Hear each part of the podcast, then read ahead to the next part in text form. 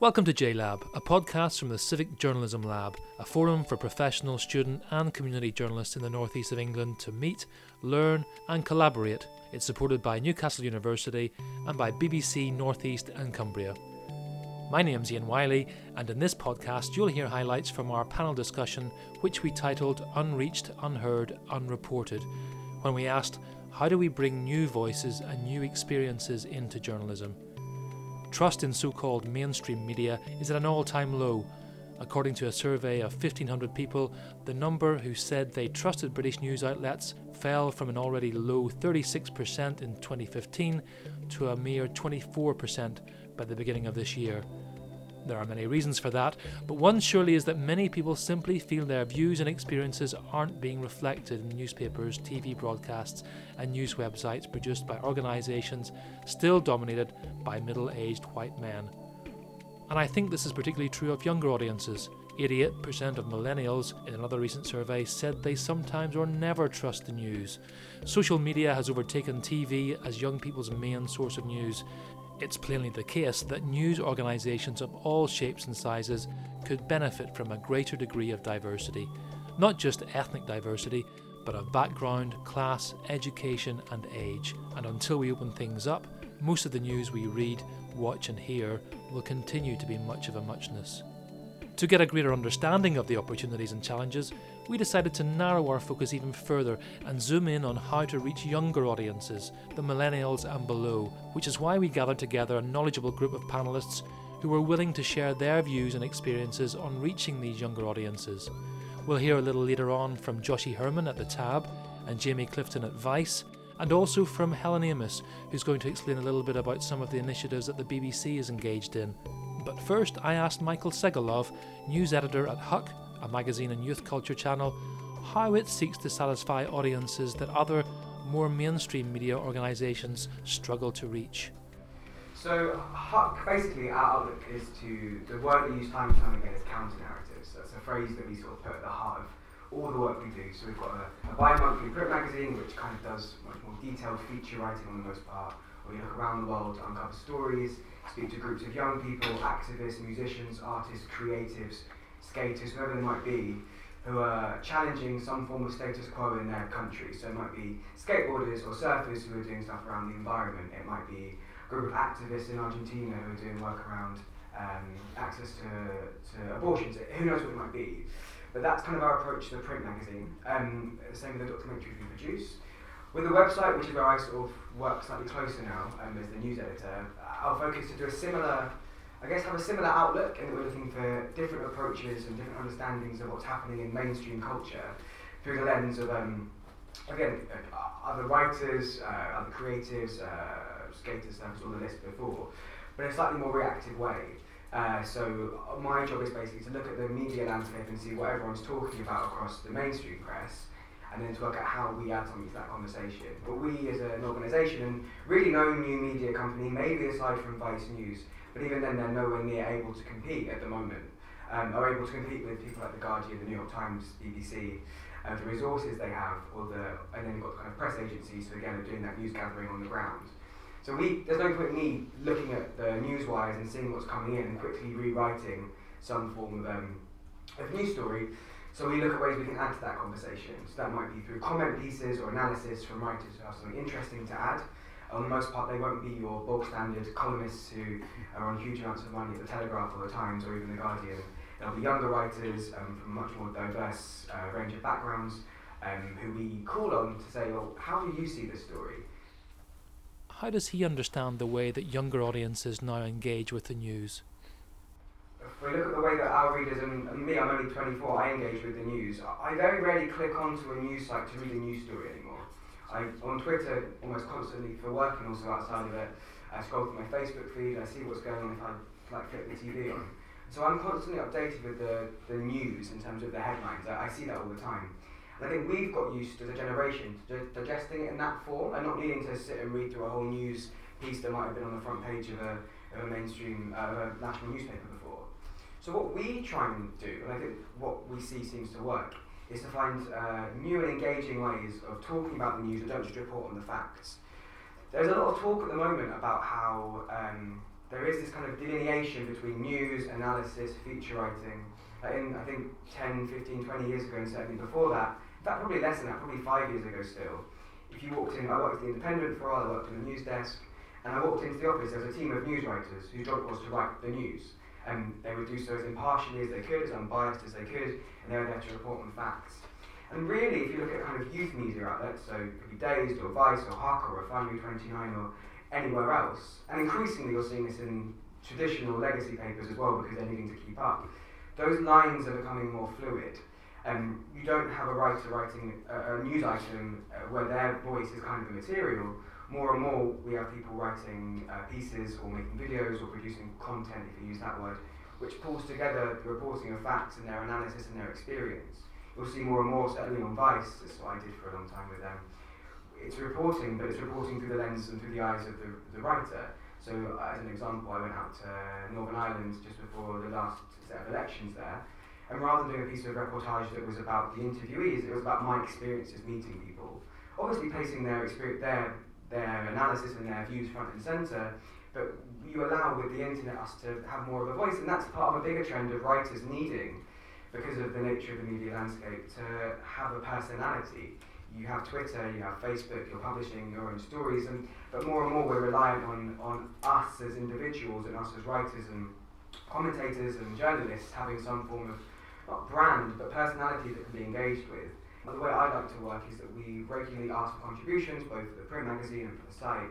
Uh, and we don't just go to writers with a huge track record of experience. We don't really want seasoned experts and experts, seasoned writers who who, who uh, already have their own way of doing things. We want to invite fresh voices and fresh ideas into what we do.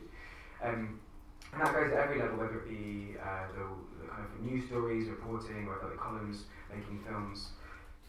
Founded by three students at Cambridge University in 2009, the Tab is now run by a team of young 20 something editors in New York and London and supplied by a network of student reporters at universities across the US and UK.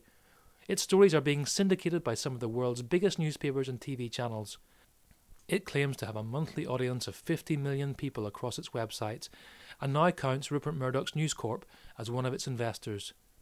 We Skyped editor in chief Joshi Herrmann to ask him how the tab reaches that 18 to 22 year old demographic. So we probably know more about our readers and the stuff that they're into and their cultural references and um, obviously like their educational background than most publications and that probably allows us to tailor editorial for them more than you would be able to do at um, a place with a, with a bigger constituency. For example, I used to write for the Evening Standard, and you know our readers were like, you know, I think we said they were like 25 to 35 commuters in London, but that's a much wider bracket of people. That's a bracket of people who have much less in common than the Tabs readers in the UK. Um, so it's really nice to be able to have a really focused readership. Uh, I would say like people in our demographic want news when it's really wild, when it's really like something that makes you sit back, either because it's really really funny or because it's really strikingly awful. Um, the rest of the time, I think people want a more entertaining mix of stuff, and I think what we've realized over the past year is some of our entertainment stuff, some of our humor stuff, some of our stuff about you know TV like Love Island is going to do really, really well alongside the political things that do well and alongside the original news reporting that does well. And I think um, if you respect your readership enough to give them the mix of entertainment and news that that um, you think they want, um, you're going to do better than if you assume that a particular audience just wants serious news or just wants TV stuff or just wants viral videos. I think people have a pretty all-round, um, you know, media taste in a way, and I, that's what we try to deliver um, to them uh, in the UK. I think any media company now now that tries to that tries to just do hard news or just do news about one topic, you're going to need a some kind of independent financial backing to make that work. It's going to be hard to grow a business by just doing news or just doing hard news. I mean, if you if you look at kind of a Fleet Street product like the Guardian or the Evening Standard, they have you know 20 pages of news, but then they're going to have a a few features, and then they're going to have a lifestyle section. They're going to have comment. They're going to have a bunch of content like sport that has nothing to do with the news of the day. I think we're probably the same. I mean, we probably have um, a really, really strong component of what we do is news. A good proportion of that is original news, stuff that we've broken ourselves, and that's a big part of our culture. But um, there's also stuff that's like a quiz about Love Island, or there's stuff that's like an interview with Jeremy Corbyn, in which one of the key questions is about like a TV show that people are into. So we try to keep it really varied. I think uh, you have to really, really listen to the signals about what people are interested in. And I think maybe like one of the uh, shortcomings of the media in the last few years has been that a bit of a snobbery around looking at page views as an indicator of what people care about. I think if you just think of page views as like the thing that viral sites care about, and you think of page views as a reward for clickbait, and you don't look at them as like a really good indicator of the things that people like reading about and like and, and, and, and care about, then you're missing like some of your best data about what's published. Um, so we're not snobbish about page views at all. Like if something does really well traffic wise, that's a pretty good indicator that people find it funny or they think it's important. Um, and then you need to your role as a publisher is to try and find like other things that they might enjoy or other things that they might care about which are less obviously trafficky. Um, and if you can do that, a good month for us would be if we're doing a ton of traffic and we're also breaking a few stories that get quoted in the Guardian and get quoted in the um, Sunday Times or get picked up by the BBC, because that would mean that we've done a lot of content that people are really into, and we've also done stories that like are, shaping a bit of the national conversation that, that are appearing on, on big big channels. What I asked him are the benefits and frustrations of running a news organisation that's staffed entirely by young people. It's a bit of an experiment in like the kind of media company you get if you just recruit people straight out of university and give them a ton of the decision making power, which most media organizations wouldn't because they um, they've got too much to lose. But when you don't have a, a, lot to lose and you do really believe in reaching young audiences, then obviously the best way to do that isn't to get a 45 year old executive to plan what young people might care about or to like use a you know i think some companies use uh, agencies who tell them what young people care about or millennial taste makers or whatever. The best way is just to get people from your audience who are talented at writing and video and, and, and whatever and to have them making the decisions about the content. So our average age of our editorial staff is I think 23. So a lot of them are 21, 22. Um, I am the oldest at 28. Um, so it does work. Um, obviously, you get you get disasters, but you also get a editorial product and a website that looks different and feels different from a lot of the other stuff out there, which is basically what we're aiming to do. Because I think if you make a commitment every year to um, add people to your team who've just been at university and who've just were 22, 23, 24, I think if you do that, then you're going to have a freshness um, about the organization. It goes without saying that a lot of media companies in Britain right now need to um, radically hand over power to younger reporters and editors. I mean, that's just that's plain to see when you go on their websites and you and you see look at their front pages. Um, they badly need younger people making decisions if they want to get young readers. Um, uh, it's astonishing that they haven't figured that out. Um, but I think the success of things like BuzzFeed in the UK and Vice in the UK and us should be a good indicator to the industry that young people are decent at um, engaging audiences and um, that young people are making decisions rather than just doing your social media accounts is the only way for you to um, build a build young audiences um, online. And how should we be training young reporters for this new form and style of journalism? I think what um, I think what journalism schools and what universities are good at teaching young reporters is the basic skills of standing up a story, doing an interview, um, the kind of journalistic skills, the reporting skills. I think we're good at that. And, you know, at a basic level of good writing and a basic level of ethics in the way you report. I don't. I think that's that's all great. But the second big part that you look for in a young journalist is their ability to engage an audience. Know what their audience is, engage them with stories that they actually care about. Because if people don't read your stories, no matter how minded they are, no matter how earnestly you're tackling the problems of the world, if people aren't reading them, it's basically pointless apart from practice, you know? So are journalism schools right now really teaching um, young reporters and young writers and young videographers how to engage an audience? Feels to me like they're not um, in both the US and the UK, and that's a big deficit. You need to be able to teach them how to write in an engaging way. You have to need to teach them how to make video formats that, are, that really, really break through. Um, if you're making a video and only a thousand people are watching it, you know, then you haven't reached your demographic, right? And um, that's where I think a lot of the progress can be made. And I think journalism schools and universities should be getting people in from the digital media industry, you know, from Vice and BuzzFeed or us or whoever, and saying, you know, come and teach a class or come and show these guys how to do it. I put the same questions to Jamie Clifton, editor in the UK of Vice, which has expanded from being a magazine into young adult focused digital media, from news websites and web series to TV documentaries and record labels. Valued at almost $6 billion, its investors include Disney and Hearst Corporation. Age wise, probably about 15, endlessly upwards, but I guess 15 to sort of mid 30s is our is our main age range. Um, people who are politically and culturally engaged, um, people with a sort of voracious appetite for content and news, um, and also I think a different take on on what you get from the mainstream media. So, or I say mainstream media, traditional media. Um, so whether it's like um, so Paradise Papers, for example, um, you know, we have a relatively small team, so we can't cover every single beat. So we had to basically decide.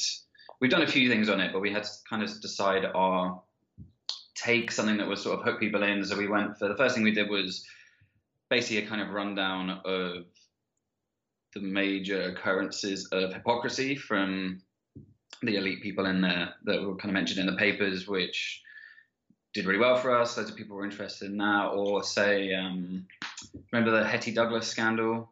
Um, you know, during that, so we did instead of doing a sort of hit piece, we did five stages of an internet shaming, which was kind of using hers as a, her thing as a case study, but then talking about how this happens constantly, and it's the same cycle every single time. Um, so it's just a slightly different way into the story rather than reporting on the same thing everyone else is reporting on. Um, because you know, like anyone, we're sort of at the mercy of Facebook's sort of tyrannical algorithm, um, and it's very easy to get lost within that if you're just doing the same thing as everyone else and with the same tone and the same voice. So it's just trying to trying to find a trying to find a new way in and write about it in an engaging way, I suppose. Uh, yeah, no, the biggest gap I think really is millennials and the generation below in terms of what maybe not what they care about so much, but how they consume media. I think you know, millennials and the generation above will go to the big sites. Everyone sort of uses gets a lot of their news via Twitter, whereas generation below, we've found at least, is YouTube, Snapchat, and Facebook video. Um, so we've tried to expand really in the last year, I guess. Um, expanded hugely into those kind of got a dedicated Snapchat team, which now reaches, you know, average of something like 600,000 people a day just on Snapchat, um, which has been a really effective way of getting that generation to engage with news and the stories that we do. Um, but yeah, I think you're right. I don't think there is as much of a divide between millennials and all the other generations as it's often made out to be.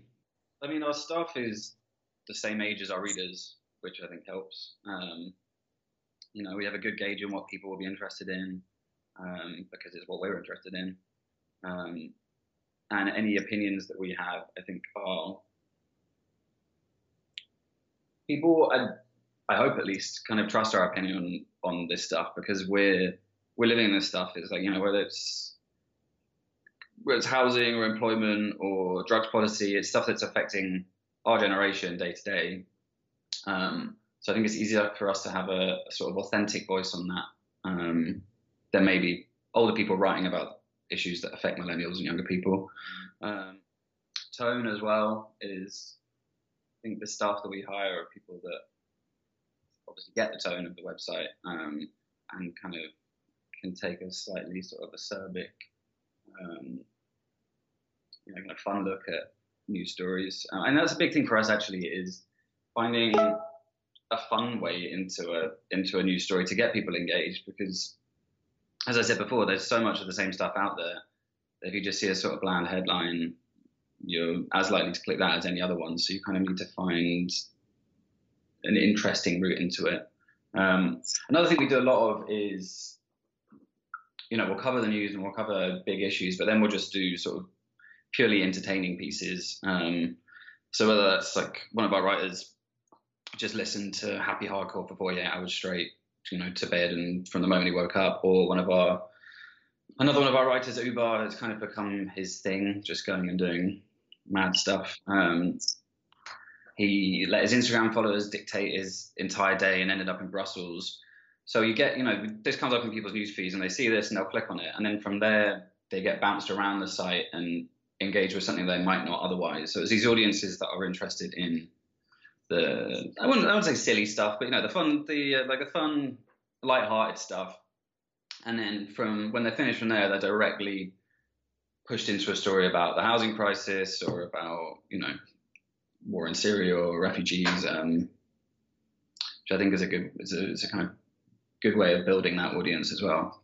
How does Vice use analytics to inform its news agenda and story choice for its target audience? We, we obviously we, we keep track of analytics and we keep track of what our audience is interested in, but we also don't want to be relying on them too much because if you if you rely on, I mean, the stuff that does absolutely the best is just kind of the, it's just the, the clicky stuff. And if you just do clicky stuff, then you don't ever write about any of the serious issues. Um, so it's important because you know you want you want readers and you want people to be engaging with what you're making. But I think when it comes to politics or big issues or news, that always comes from a very authentic place rather than rather than looking what the analytics tell us. Um, it comes from you know we're not we're not writing inflammatory headlines to get clicks. We're we're writing articles that our writers truly believe in. Established news organisations like the BBC face a whole different set of challenges. Helen Amos, outreach manager at BBC North, explains.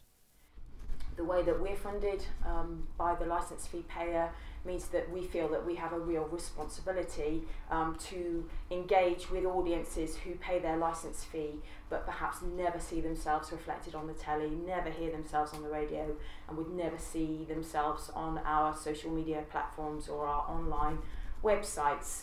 I think a problem, um, I'll be upfront about it, um, as the BBC, is, um, you know, this whole um, way of engaging with young people and diverse audiences on social media and um, online um, is something that has come into existence way after the BBC came into existence. So even when I trained as a reporter, um, it was very much a focus on radio and TV. And we're very aware that, that young um, people engage very well with social media. And I think for a long time we kind of thought about our social media offering in terms of how can we take what we're doing for TV, what we're taking for radio, and then turn that into um, social media and online coverage. And of course, what we're slowly coming around to is, is, the fact that actually no that's a whole different ballpark and, and we have to commission specifically for online and for our social media platforms we've been on a really interesting journey to try and establish sort of how do we use platforms like Facebook and Twitter as the BBC to engage with younger audiences who are just not really engaging with us through our radio and TV anymore. Uh, we became very aware that there are young people that we never hear from on our outputs. Um, and I think that's for uh, various reasons. I think a lot of the time it is about building trust with uh, both young people and people from diverse communities, and that takes time. And day in, day out, we're creating news programs. We have programs to fill every day, and making those kind of relationships with those sorts of people. It's time consuming. It takes a long time to go out of the building and make those sort of relationships when you're up against it for a news bulletin or content for a programme that you need tonight. And when you're doing day to day news, it can be really tiring and it can be exhausting, and we don't have enough time sometimes to go out and make those sorts of connections.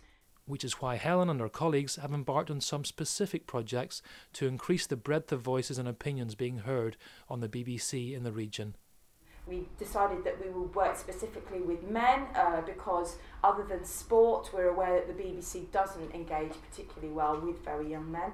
Um, and I visited lots of charities and I went to lots of men's groups and we contacted gyms and we contacted as many different organisations and people who um, would work with young people, particularly young men. And f- so for the last um, few months, we've been involved in a project called Unreported.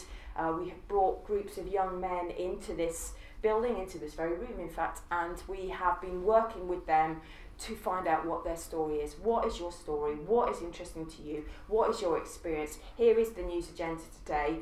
How are you reacting to that? What do you think about it? And um, we have been able to commission some really interesting stories that we would never otherwise have heard. And in the rest of my work, whether I did a, a huge piece of work earlier in the year with the Gypsy Roma and Traveller community, do a lot of work um, with um, um, we did a lot of work around pride and LGBT um, plus issues earlier in the year. Um, I do a lot of diversity events where we engage with um, members of the BME community. And what we want, we're very upfront about it. We want to engage with them. We want their stories. We want to be able to take these stories. We want to be able to take their experience that as a group of white middle class BBC journalists we have no idea about and really get them out there and share them with our audience. And I, I would say that some of the most compelling stuff that we have ever commissioned has come out of some of those projects just because it's a chance to hear from somebody different. But Huck's Michael Segalov sees challenges ahead for the new young news organisations too. I think it's really interesting because, on the one hand, it is true that new media organisations at the moment have been able to, on the most part, avoid these kind of big proprietors who wield so much power, your Murdochs who are hidden behind kind of meeting the Prime Minister at parties. On the flip side, we are going to be faced very soon with a new challenge. Um, Vice is the prime example of this, and it's not a criticism, it's just the nature of their business model is that they uh, are a content agency for private companies as well.